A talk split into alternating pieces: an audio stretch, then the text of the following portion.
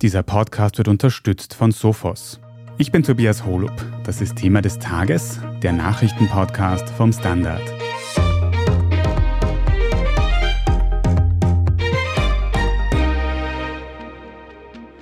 Das Ibiza-Video hat die österreichische Politik um Sebastian Kurz auf den Kopf gestellt. Vier Jahre nach der Veröffentlichung könnte es im ÖVP-Umfeld nun auch tatsächlich rechtliche Folgen haben. Denn die ehemalige Familienministerin Sophie Kamersin steht seit heute Dienstag vor Gericht. Es geht um mutmaßlich illegale Absprachen und Bereicherung. Aber auch eine Verbindung zur ÖVP-Inseraten-Affäre, die durch Ibiza öffentlich wurde, steht im Raum. Wir erklären heute die Vorwürfe gegen Kamersin im Detail. Und wir schauen uns an, ob sie der erste Schritt für eine Anklage gegen Sebastian Kurz sind. Fabian Schmidt, du beobachtest für den Standard heute mal wieder einen Prozess am Wiener Straflandesgericht, und zwar einen, der sehr viel Aufsehen erregt hat in den letzten Tagen, weil er nämlich eine Anklage gegen Sophie Kamersin beinhaltet. Warum ist denn dieser Prozess so besonders? Weil er gewissermaßen der erste Prozess ist aus diesem gigantischen Ibiza-Komplex, der sich gegen eine frühere ÖVP-Politikerin richtet. Also wir haben ja sehr viele verschiedene Ermittlungsverfahren, wo sehr viele ÖVP-Politikerinnen und Politiker betroffen sind, aber Prozesse gab es bislang eigentlich nur gegen Heinz-Christian Strache in dem Zusammenhang. Und jetzt ist eben erstmals jemand aus der salopp gesagten Familie an der Reihe.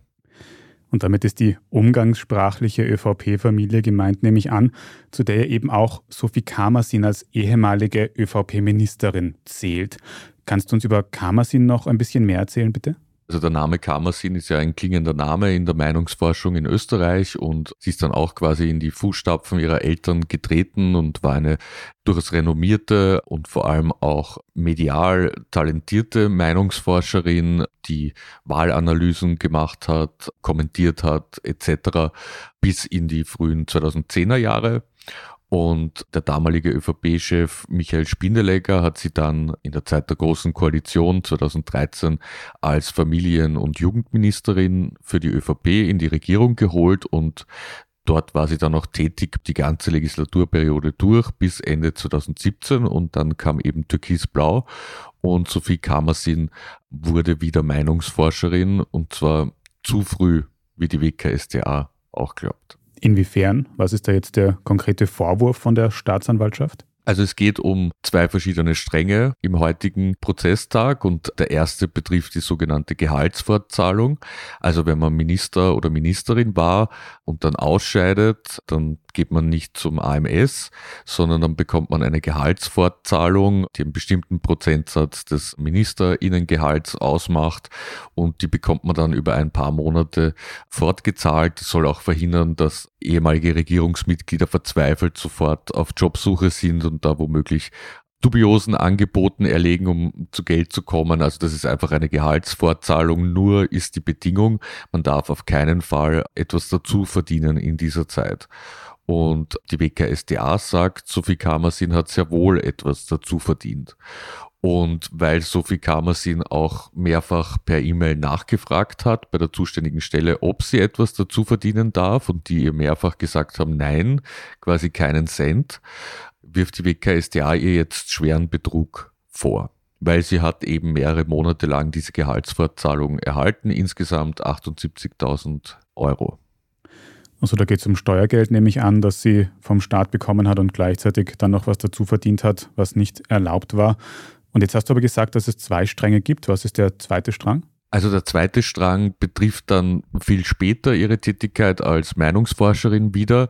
Da geht es um drei Vergaben aus dem Sportministerium. Und zwar zuerst war ja Vizekanzler Heinz-Christian Strache Sportminister. Es geht aber bis in quasi die aktuelle Zeit und Vizekanzler Werner Kogler von den Grünen. Und da hat Kamersin gewissermaßen drei Aufträge erhalten, weil sie Bestbieterin war und die WKSDA vermutet, dass Kamersin Bestbieterin wurde, weil sie sich mit den anderen zwei Meinungsforscherinnen, die auch Angebote gelegt haben, abgesprochen hat. Eine davon ist die Sabine Beinschab, die ja mittlerweile Grundzeugin ist. Die andere ist auch eine befreundete Meinungsforscherin. Und sowohl Beinschab als auch die dritte haben eingeräumt, quasi sich abgesprochen zu haben mit Karmasin und so quasi einen Tick teurere Angebote gelegt zu haben. Und das sieht die WKSDA als wettbewerbsbeschränkende Absprache, so heißt das. Mhm. Und was sagt Sophie Karmasin jetzt selbst zu diesen Vorwürfen? Ich nehme an, sie hat einen Anwalt. Was sagt der zu dem Ganzen? Das läuft jetzt nach einem gewissen Muster ab, wie wir am ersten Verhandlungstag beobachten konnten. Zuerst kommt einmal der Anwalt von Sophie Kamersin, das ist unter anderem der Norbert West, und der versucht, die Argumente der WKSDA rechtlich zu zerlegen bezüglich der Vergabe gibt es da vergaberechtliche Details, die die WKSDA nicht bedacht hat oder ignoriert hat in der Anklage. Zur Frage der Gehaltsfortzahlung sagt er, das stimmt zwar, dass Kammersin da Geld erhalten hat, allerdings ist das Ganze als tätige Reue zu klassifizieren, und zwar weil Kammersin den Betrag zurückgezahlt hat ans Bundeskanzleramt. Dem entgegnet wiederum die WKSDA, dass das viel zu spät erfolgt sei, weil Karmasin da nämlich schon Beschuldigte war und weil es auch schon erste Medienanfragen gab bezüglich der Gehaltsfortzahlung. Der versucht also so mal diese rechtlichen Sachen wegzuwischen. Und dann kommt Sophie Kamersin, die sich jetzt erstmals geäußert hat, die auch gesagt hat, sie ist nervös, die auch teilweise mit brüchiger Stimme spricht und die dann schon sagt, ja, ich habe gewisse Dinge auf die leichte Schulter genommen, ich habe Fehler gemacht, ich habe Unbedachtes und Unnötiges gemacht und die das eben so darstellt, als hätte sie bei der Gehaltsfortzahlung, also es wäre sie einfach so von der Politik wieder in die Privatwirtschaft katapultiert worden und sie hätte da keine Zeit gehabt, sich das genau zu überlegen und gedacht, sie kann das eben so abrechnen, wie sie es gemacht hat. Und bezüglich der Absprachen sagt sie, da hat sie sich irgendwie einspannen lassen vom Sportministerium und ist so quasi recht unschuldig in diese Absprachen hineingeraten. Also das ist irgendwie eine interessante Mischung, so Wes als durchaus aggressiver Anwalt, der sagt alles falsch und Kamersin, die trotzdem dann etwas reumütig hinüberkommen will. Vielleicht können wir das an dieser Stelle festhalten, wenn ich das richtig verstanden habe, dass der Anwalt von Kamersin die Vorwürfe bestreitet und dass natürlich die Unschuldsvermutung gilt, auch in diesem Fall.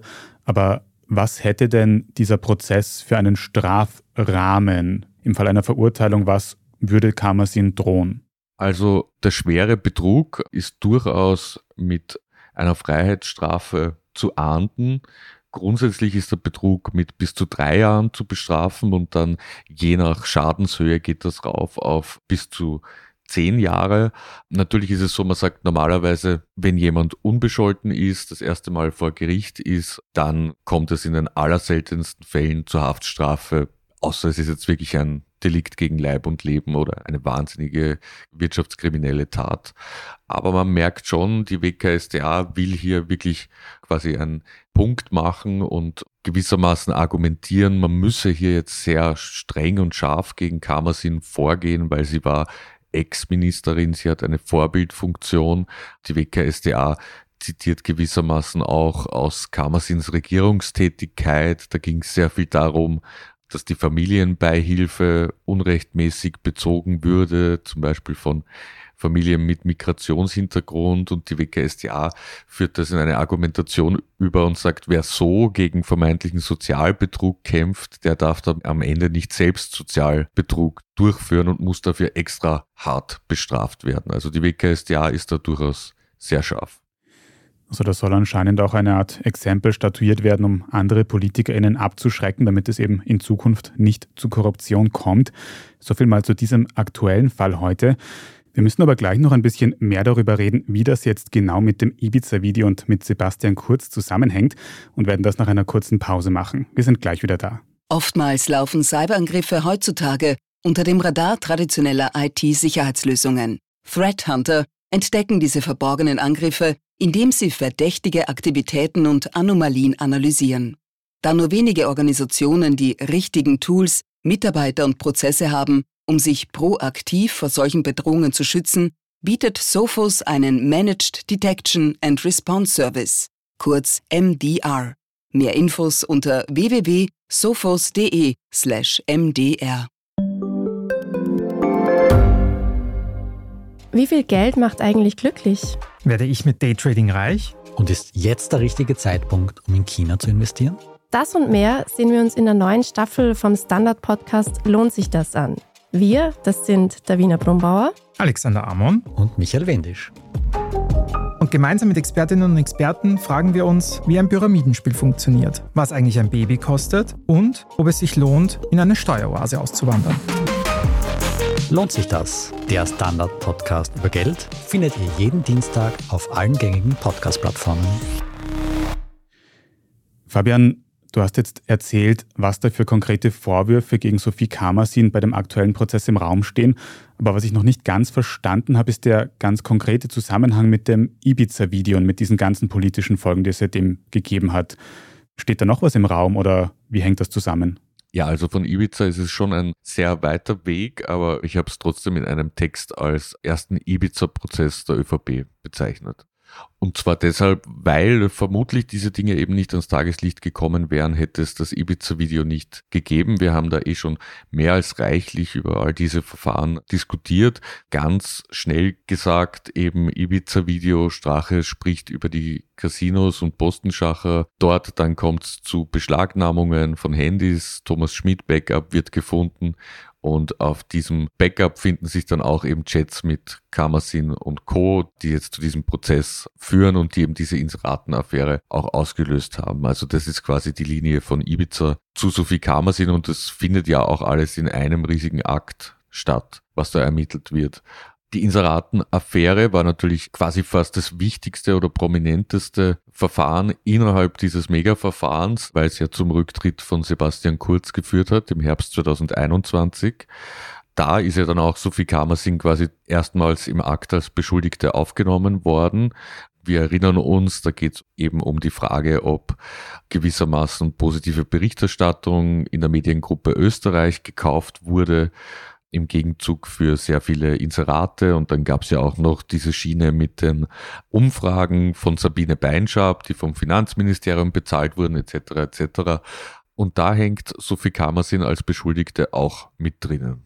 Das wäre meine nächste Frage gewesen. Warum hängt Kamersin da konkret mit drinnen? Weil sie quasi den Kontakt zwischen den handelnden Personen hergestellt haben soll. Also Sabine Beinschab, die war früher Kammersins eigentlich Mitarbeiterin, dann Geschäftspartnerin. Die hat sie dann quasi dem Team Kurz vorgestellt und Thomas Schmid und diesen Leuten. Und gleichzeitig hatte Kammersin auch gute Kontakte zu den Fellner Brüdern, die hinter Österreich stehen. Und sie soll das quasi mit eingefädelt haben. Das ist der Vorwurf in dieser großen Inseraten-Affäre. Mhm. Das ist ja auch wirklich ein aktueller Fall, wo noch ganz viel ermittelt wird. Es hat vor kurzem Hausdurchsuchungen gegeben, noch bei der Zeitung heute unter anderem. Aber warum wurde dann denn eigentlich so ein kleiner Teil von diesen Ermittlungen jetzt schon in einen Gerichtsprozess überführt? Das, was jetzt heute vor Gericht gebracht wird, sind quasi Nebenprodukte oder sogenannte Zufallsfunde, die im Zuge dieser Ermittlungen entdeckt wurden und die aus Sicht der WKSDA dann eben schon sehr schnell anklagereif, nennt man das, wurden. Unter anderem eben auch durch das Geständnis von Sabine Beinschab, die ja Grundzeugin wurde und eben auch durch die aufgefundenen Daten. Und das macht man ab und zu dass man gewisse Sachen abtrennt von einem riesigen Verfahren und versucht es in einem Prozess recht schnell zur Sache zu bringen. Das ist einerseits fair eben gegenüber dem Beschuldigten, weil es schnell geht. Andererseits für die öffentliche Wirkung für die WKSDA nicht so schlecht, wenn es hier zu einer Verurteilung kommen sollte. Und es erhöht natürlich auch den Druck auf die anderen Beteiligten. Das müssen wir jetzt aber trotzdem noch ein bisschen auseinanderfädeln. Habe ich das richtig verstanden, dass es infolge von diesem ersten Prozess, der heute angefangen hat, aber dann trotzdem noch dazu kommen könnte, dass Sophie Kamersin in der Inseraten-Causa auch in einem größeren Ausmaß noch angeklagt werden könnte? Genau, also das ist jetzt heute quasi nur ein unter Anführungszeichen kleiner Teil oder es sind halt Vorwürfe, die nur Karmasin betreffen. Und im großen Verfahren gibt es ja dann zahlreiche andere Beschuldigte, nicht zuletzt Sebastian Kurz, sein Team, die Fellner Brüder, die Dicherns und so weiter und so fort.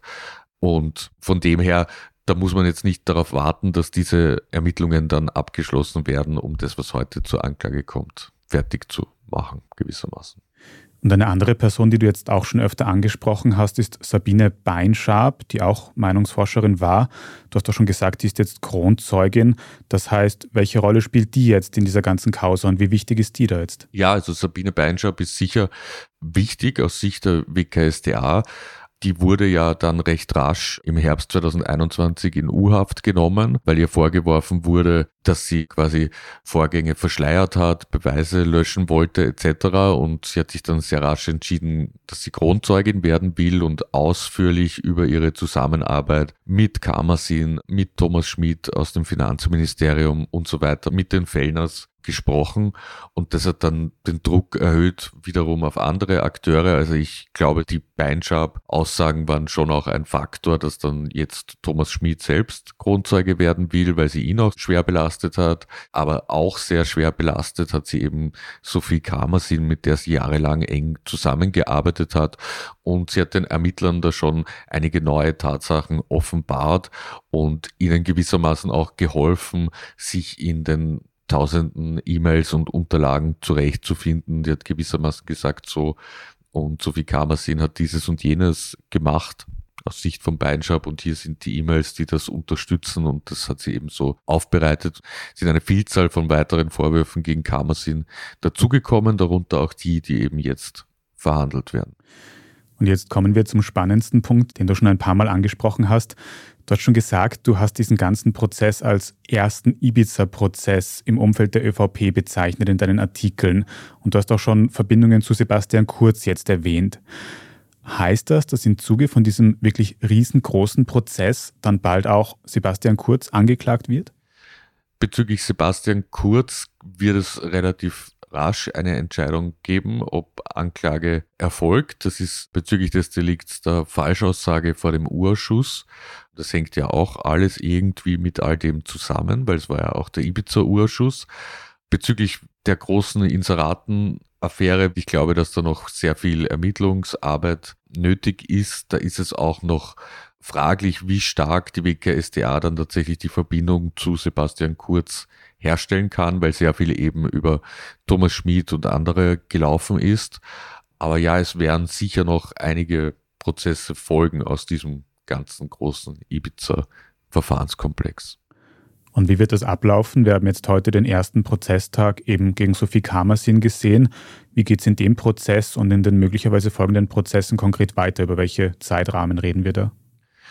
Also zu dem Prozess kann man es recht eindeutig sagen. Also wir werden ja auch live im Ticker versorgt mit Infos von unserer Kollegin Renate Graber, die im Straflandesgericht sitzt und den Prozess live beobachtet. Da ist es so, dass wir am Donnerstag Zeugen hören werden, darunter eben Beinschab und auch Mitarbeiter des Sportministeriums, die mit den Sachen befasst waren und die dritte Meinungsforscherin.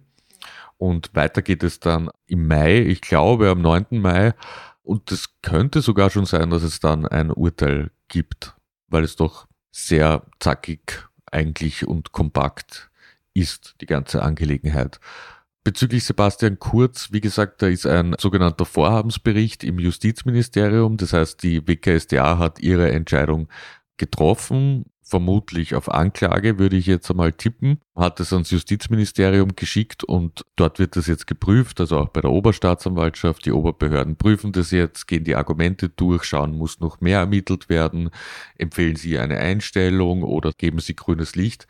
Da ist zu hören, dass das schon noch ein bisschen dauern wird. Das ist, glaube ich, verständlich, dass man sich das ganz, ganz genau anschaut und da keine Fehler in der Anklage und eine recht einhellige Rechtsmeinung haben will. Und sonst, da gibt's sehr viele Verfahren und es gibt wenig Hinweise darauf, dass von den großen Brocken, also Inserate und auch die Casinos-Affäre, dass da wirklich recht rasch etwas zur Anklage kommt. Aber die WKSDA hat, glaube ich, noch auf Jahre genug zu tun. Und ich bin froh, dass du bei dem ganzen Themenkomplex den Überblick behältst und uns auch immer wieder Einblick gewährst hier im Podcast. Also danke dafür, Fabian Schmidt. Ja, sehr gern. Wir sprechen jetzt dann gleich noch weiter in unserer Meldungsübersicht und zwar über die ersten NEOS-Rücktritte, die es infolge der Salzburg-Wahl am vergangenen Wochenende gibt. Wenn Sie in der Zwischenzeit die journalistische Arbeit, die wir beim Standard machen, unterstützen möchten, dann können Sie zum Beispiel den Standard als Zeitung abonnieren oder aber auch, wenn Sie Thema des Tages über Apple Podcasts hören, dort einige wenige Euro für ein Premium-Abo zahlen, uns in Zukunft ohne Werbung hören und auch noch sehr unterstützen. Also vielen Dank dafür. Jetzt aber dranbleiben, wir sind gleich zurück. Oftmals laufen Cyberangriffe heutzutage unter dem Radar traditioneller IT-Sicherheitslösungen. Threat Hunter entdecken diese verborgenen Angriffe, indem sie verdächtige Aktivitäten und Anomalien analysieren. Da nur wenige Organisationen die richtigen Tools, Mitarbeiter und Prozesse haben, um sich proaktiv vor solchen Bedrohungen zu schützen, bietet Sophos einen Managed Detection and Response Service, kurz MDR. Mehr Infos unter www.sophos.de/mdr. Ich bin die Franziska Ich bin der Martin. und wir wollen besser leben. Lohnt sich 10.000 Schritte zu gehen jeden Tag? Ist das Großraumbüro wirklich so schlecht wie sein Ruf? Spoiler, ja. Bringt's was, Intervall zu fassen? Wir fragen die, die es wirklich wissen und probieren es auch gleich selber aus. Bei Besser Leben, jeden Donnerstag eine neue Folge. Und hier ist, was Sie heute sonst noch wissen müssen. Erstens, US-Präsident Joe Biden will 2024 für eine zweite Amtszeit kandidieren. Das hat er heute am Dienstag auf Twitter bekannt gegeben, zusammen mit Videoausschnitten vom Sturm aufs Kapitol, der seine ursprüngliche Präsidentschaftswahl überschattet hat. Biden positioniert sich also als Gegenpol zu Donald Trump, der ebenfalls wieder Präsident werden will. Bidens Umfragewerte waren zuletzt wieder recht gut, allerdings könnte sein hohes Alter zum Nachteil werden. Bei der nächsten Wahl wird er bereits 86 Jahre alt sein. Sowohl Biden als auch Trump müssen jetzt noch parteiinterne Vorwahlen gewinnen, bevor sie offiziell kandidieren können. Zweitens, nach der Salzburger Landtagswahl am vergangenen Sonntag gibt es jetzt erstmals personelle Konsequenzen. Die dortige NEOS-Chefin Andrea Klambauer ist zurückgetreten, zusammen mit ihrem gesamten Team. Die NEOS sind bei der Wahl unter die 5%-Grenze gefallen und müssen deshalb den Salzburger Landtag verlassen. Weil Klambauer bisher auch in der Landesregierung war, wird sie dort noch so lange weiterarbeiten, bis Mitte Juni dann der neue Landtag zusammenkommt. Ihre Nachfolge als Salzburger NEOS-Chefin, die steht noch nicht fest. Drittens, Österreich wird seine gesteckten Klimaziele wohl nicht erreichen. Das steht in einem aktuellen Bericht des Umweltbundesamtes. Laut schwarz-grüner Regierung sollte Österreich es bis zum Jahr 2040 schaffen, klimaneutral zu werden. Das Ziel ist ambitioniert, es wäre durch EU-Vorgaben aber sowieso notwendig geworden, spätestens 2050. Aktuell ist unser CO2-Ausstoß aber so hoch, dass wir beide Ziele nicht erreichen werden, wenn es bei dem aktuellen Kurs bleibt. Laut dem Umweltamt sind bei der aktuellen Berechnung zwar einige bereits umgesetzte Maßnahmen noch nicht eingeflossen, zum Beispiel die CO2-Steuer. Trotzdem fordern Umweltorganisationen aber, dass noch mehr Maßnahmen nötig sein werden, wie etwa die Umsetzung des lange geplanten Klimaschutzgesetzes. Und viertens, über die US-Weltraumbehörde NASA oder auch ihr europäisches Pendant, die ESA, berichten wir ja öfters, aber heute könnte erstmals eine private Raumsonde auf dem Mond landen.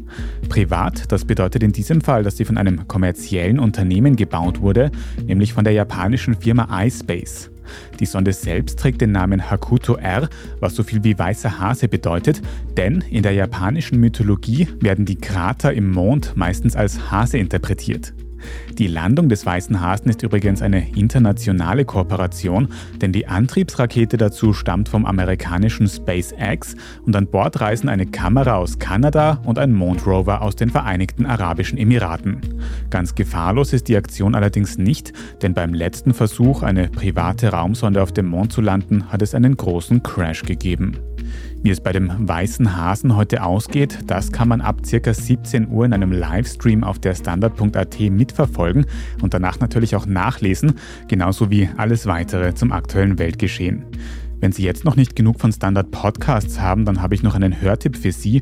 Insbesondere dann, wenn auch Ihnen der regelmäßige Blick aufs eigene Girokonto manchmal Kopfschmerzen bereitet. In der neuen Folge unseres Schwester-Podcasts Lohnt sich das? geht es um Finanzpsychologie. Da wird vor allem die Frage beantwortet, wie man beim Geldanlegen nicht die Nerven verliert. Lohnt sich das? Kann man überall dort hören, wo es Podcasts gibt. Falls Sie uns jetzt noch irgendetwas sagen möchten, dann schicken Sie gerne eine Mail an podcast.derstandard.at und wenn Ihnen diese Folge von Thema des Tages gefallen hat, dann abonnieren Sie uns am besten auf Ihrer liebsten Podcast-Plattform, damit Sie keine weitere mehr verpassen. Ich bin Tobias Holub. Danke fürs Zuhören und bis zum nächsten Mal.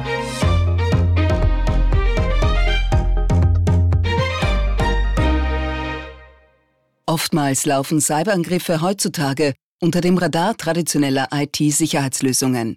Threat Hunter entdecken diese verborgenen Angriffe, indem sie verdächtige Aktivitäten und Anomalien analysieren. Da nur wenige Organisationen die richtigen Tools, Mitarbeiter und Prozesse haben, um sich proaktiv vor solchen Bedrohungen zu schützen, bietet Sophos einen Managed Detection and Response Service, kurz MDR. Mehr Infos unter www.sophos.de/mdr. Gibt es außerirdisches Leben? Haben Tiere ein Bewusstsein? Können wir durch die Zeit reisen?